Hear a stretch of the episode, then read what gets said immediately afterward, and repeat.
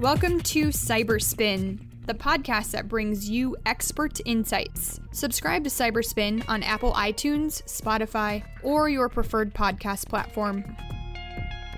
Hey, everybody, welcome back and thanks for joining us on another podcast. Uh, this one is going to be talking about the latest CMMC updates that are going on.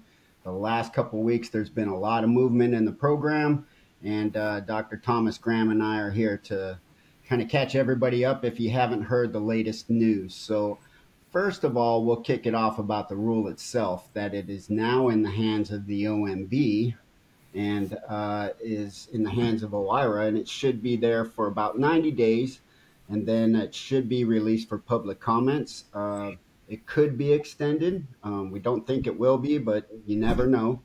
Uh, so at this time, I think we're looking right around September, October for the public comment period to open. So keep an eye out for that. Uh, the second thing is the there was a, a little hiccup by the Department of Defense and somebody within there uh, that published some documents on the CMMC level three before they realized it was published. They pulled the website down and and uh, have since removed those because those are actually part of rulemaking.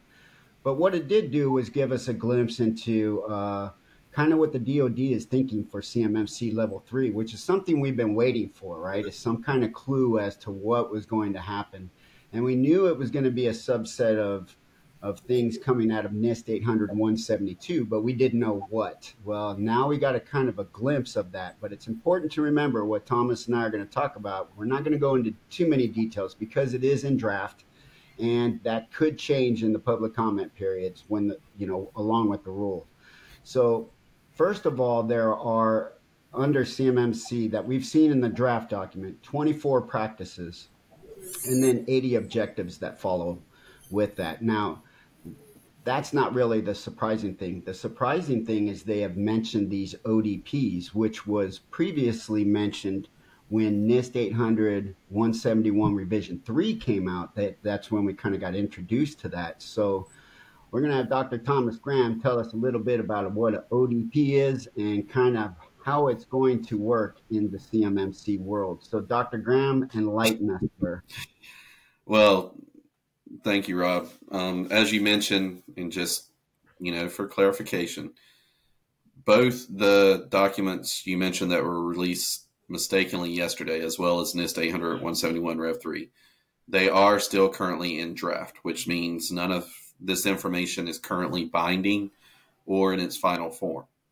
So, honestly, you know what we're going to be talking about here there's no confirmation from either the DoD or the Cyber AB on it. This is just our own supposition and, and opinion based on what we saw.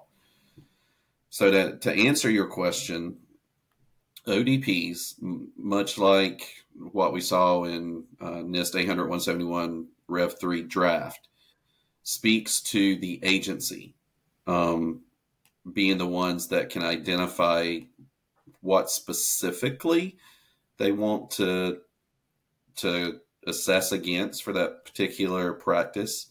And so, um, when you're talking agency, you're talking other federal agencies outside the DoD. Yes. So, okay. so agency in this case, it could be DoD, it could be DHA, it could be HS. Who knows? Um, mm-hmm.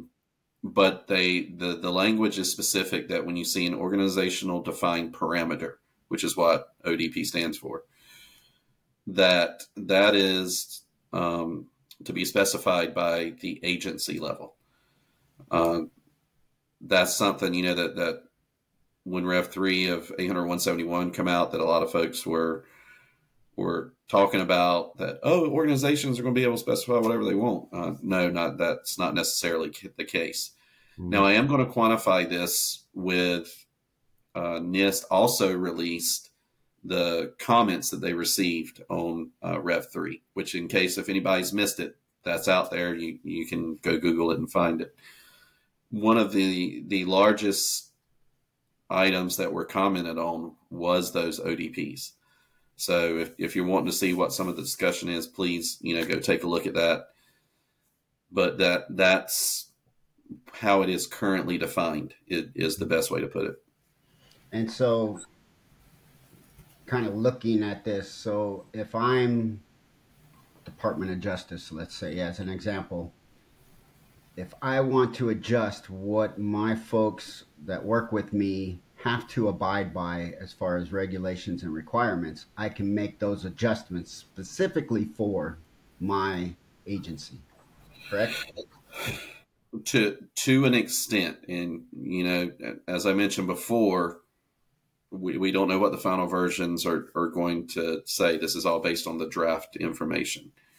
What it what it means is is for those folks that are familiar with the DoD, they know that you know either big DoD or DISA or, or any of those types of organizational level uh, regulations or, or, requirements come out, each of the the combatant commands have the ability to specify how they're going to go about implementing it within their own organizations. So it comes out. Air Force identifies how they're going to address the requirements. Uh, Navy comes out, addresses how they're going to do it. Army comes out, addresses how they're going to do it. But they all, the, the way that they do it, they still have to include the the same requirements for the overall assessment. It's just what you're assessing against for those items may be a little bit differently. So, for instance, I'll, I'll give you an example. Mm-hmm. As you know, everybody knows when you talk about cryptography under CMMC 2.0 uh, level 2 currently, you're talking FIPS 140 dash 2 validated. However, if it's an agency such as the NSA, they may have a different standard that they want cryptography to conform to. And, and that's an example of where some of the delineations can be from one agency to the other. Okay. All right. Now, they also released uh, documents on 2.1. Uh, was that supposed to be released or no? No, okay. no, no, no, no, no. Didn't think so. So uh, that document was released as well. And I do want to talk about one thing inside that document that uh, I think is rather important. It's a topic we've been talking about since yesterday, uh, Thomas, is they've kind of lumped CSPs and MSPs, MSSPs, all these different service providers under an ESP or external service provider, right? So this honestly is the first time we've seen anything in writing addressing these particular individuals, right? Well, well, not. Mm, I wouldn't say specifically. I, I know if you know for those folks out there that have gone through the the official CMMC certification training, either CCPs or CCAs. Uh, in, in those trainings, we've talked about ESPs, and in there it's been lumped together, and that was based on information coming out of the 2.0 guides. Mm-hmm. The the part that was, you know, kind of specific in the in the releases, again, wasn't supposed to be released. If you try to go to the website, you can't anymore. No, it's down. They they actually split part of that uh, description up from an from an assessment standpoint, and the the differentiation was CSPs will be looked at this way, and then any other um, service provider that's external you're going to have to go through this other process. And, you know, I apologize. I am not getting into the specifics, but yeah, as we're talking about draft documentation and everything else, I don't want to get into that too much. Yeah. No. So putting the thinking cap on, right? Um, if this is the case, this gives some granularity and some, uh, insights for those particular types of organizations, but mostly for the OSCs that use those types of organizations. But the, I think the main reason we wanted to bring that up is so folks can be on the lookout for that when the rule hits the public comment period. Mm-hmm. That is a particular section you want to pay attention uh, pay attention to um, and provide some feedback for the DoD. Yeah, because it, it, it's going to have a bearing on quite a bit of stuff. I mean, we all know under CMMC 2.0, there's still the categorization of assets as SPAs, security protection assets. Well, we already know they're going to have to be assessed against full CMMC. The question that was getting thrown out was okay, what if we don't have the, let's say, the vulnerability management scanner installed directly in our environment? What if we're using some type of cloud capability, whether it be Qualys, Tenable, Rapid7, whatever the case may be? How you know what are what are going to be some of those requirements? Well, it provides some clarity to that. It provides some clarity with to cloud based SIEM providers, you know, for for stuff like that. Um, again, whether that stays in there, I don't know. I have all ideas that when the final rule comes out and the the final draft versions of these documents come out, that they are going to make some clarification in there, and that's because honestly, everybody has been beating them up over the DFARS 7012 statement of FedRAMP moderate or equivalent, and nobody's defined what equivalent is. Mm-hmm. This is going to be the place where they have that opportunity to define what equivalency is. No, that's a good point. Yeah. Um, okay, so I think we beat that that to death. Um, hopefully, we've created enough intrigue so that when it does hit the public comment period, a lot of folks will go out and take a look mm-hmm. at it. Uh, the last update is uh, we're getting some movement on the international partners across mm-hmm. uh, the country and the world and all that good stuff. And so, why don't you tell us a little bit about what uh, we're hearing about that? I mean, I know the big news was Canada that came out mm-hmm. um, and announced they were going to put in a uh, you know, a program similar or that, that is in parallel with the CMMC program, uh, but I'll let you go ahead and speak to it. Sure. So, yes, Canada Canada is trying to do it in lockstep with the DoD. Um, if you're not aware of that, absolutely, it's out there. Uh, just you know, for your awareness, we put out some information on it, much like several other uh, organizations have. Mm. The the next countries or, or, international locations that are going to become interesting is those in Asia, Japan, Korea, Australia. Um, they are starting to look at this. They they are starting to want to have those conversations. And just for your full awareness, if you go out and you know Google CMMC Asia or Japan CMMC, Korea CMMC, you'll actually see some information out there that, that is already getting into the public arena. Um, I know, for instance, you know, not to, not to name drop, but the Korea Herald uh, posted an article about CMMC back in April of this year. Mm-hmm. So, so they are starting to look for it, and this is this is one of the things. Honestly, a lot of the C3POs have been waiting to get some clarity on because when CMMC first come out, you know, all of the all of the number estimates and everything was based on uh, U.S. defense industrial base organizations.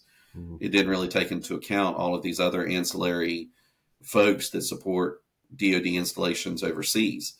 I mean, and we're just talking about Asia and, and Australia right now. Could that also mean France, Israel, United Kingdom, Germany, all of those could potentially start coming into play as well, which as you know, as the onus of what CMMC is, and, and I'm going to digress here just a little bit, Rob. Mm. CMMC was the validation of the DFAR 7012 requirements as we've talked before. DFAR 7012 was put in place to protect the confidentiality of CUI. CUI was put in place to create a common vernacular across all of the executive agencies for information sharing and, and communication. Correct. So if you can follow that same train of thought, all of these international locations that now support DoD or whatever agency overseas, now this could create a potential common vernacular that those organizations could be graded upon in in qualifying for those types of contracts, as well as providing the agency a level of assurance that has been validated that they have the protection of this information at heart. Now, No, that's that's a good. And I mean, uh, what we have started seeing is is similar to when CMMC launched here in the U.S. Uh, LinkedIn is going crazy with all kinds of misinformation for for those countries. So, uh, you know, try to shy away from the opinions, the this is what I think it will be, etc and stick with the known facts. Uh, we at Redspin do we try to stick to what the Cyber AB tells us, what the Department of Defense publishes. We try not to to mur or, or blur anything when we when we do like podcasts and our blogs and things. So try to find a good source that you can get uh, great stuff from and and keep an eye on them. Okay. Um, with that, I think we'll we'll wrap this session up today. I, I appreciate everybody uh, joining us again. Hopefully, you got something out of this update. But more importantly, I want to let you know: don't go out a thinking cap. Leave that with Thomas and I. So, if you need to get all the information, uh, go visit our website at redspin.com. We've got blogs, we've got white papers, podcasts uh, all kinds of information as far as information for you guys to access. So absolutely, Rob, you kind of summarized it pretty well. I, I'm I'm going to conclude this with with saying now is the time to start drinking heavily. I mean, now is the time to start paying attention because way in, at the beginning of this recording, you you talked a little bit about the rule and, and where it's at. Mm-hmm. Folks, CMMC is not going away. It it is on OIRA's website. Notice of public rulemaking is set for September 23. So it, it, it is coming down the pipes. It, it is coming. Now is the time to start having those conversations to, to get an understanding of it. Because if you wait until that rule is final, you're going to be behind the curve. You know, you're going to be trying to play catch up versus being able to go about your business like you normally would. So please reach out to us. You know, we're always welcome to have a conversation. If you see us out anywhere, stop us. You know, let's talk about it because at the end of the day, yes, we're a business, and yes, you know, um, all all the folks that this is targeted to really is involved in the business world. But at the end of the day, what this program is trying to achieve is a safer uh, working paradigm, not only for the DoD itself, but also those defense industrial based companies who may have that intellectual property, who who may have, you know, that those items. And it, it honestly, folks, it is trying to make sure that all of that information stays where it's supposed to be. So. Yeah. No, great point, Thomas. So I appreciate that. Just for those that are listening, mm-hmm. uh, Thomas and I will be at the DHITS conference next week out in uh, down in New Orleans, and then uh, we will be at the NCS uh, summit in uh, Huntsville, Alabama. Uh, a couple weeks after that. So if if you do see us out there, please come on over, introduce yourself. Let's get in conversations and we'd be happy to talk with you about CMMC. So with that, we're spinning out of here uh, off the CyberSpin podcast. Have a great day, great week, everybody. Enjoy your weekend. Be safe, but be deadly. Have a good one.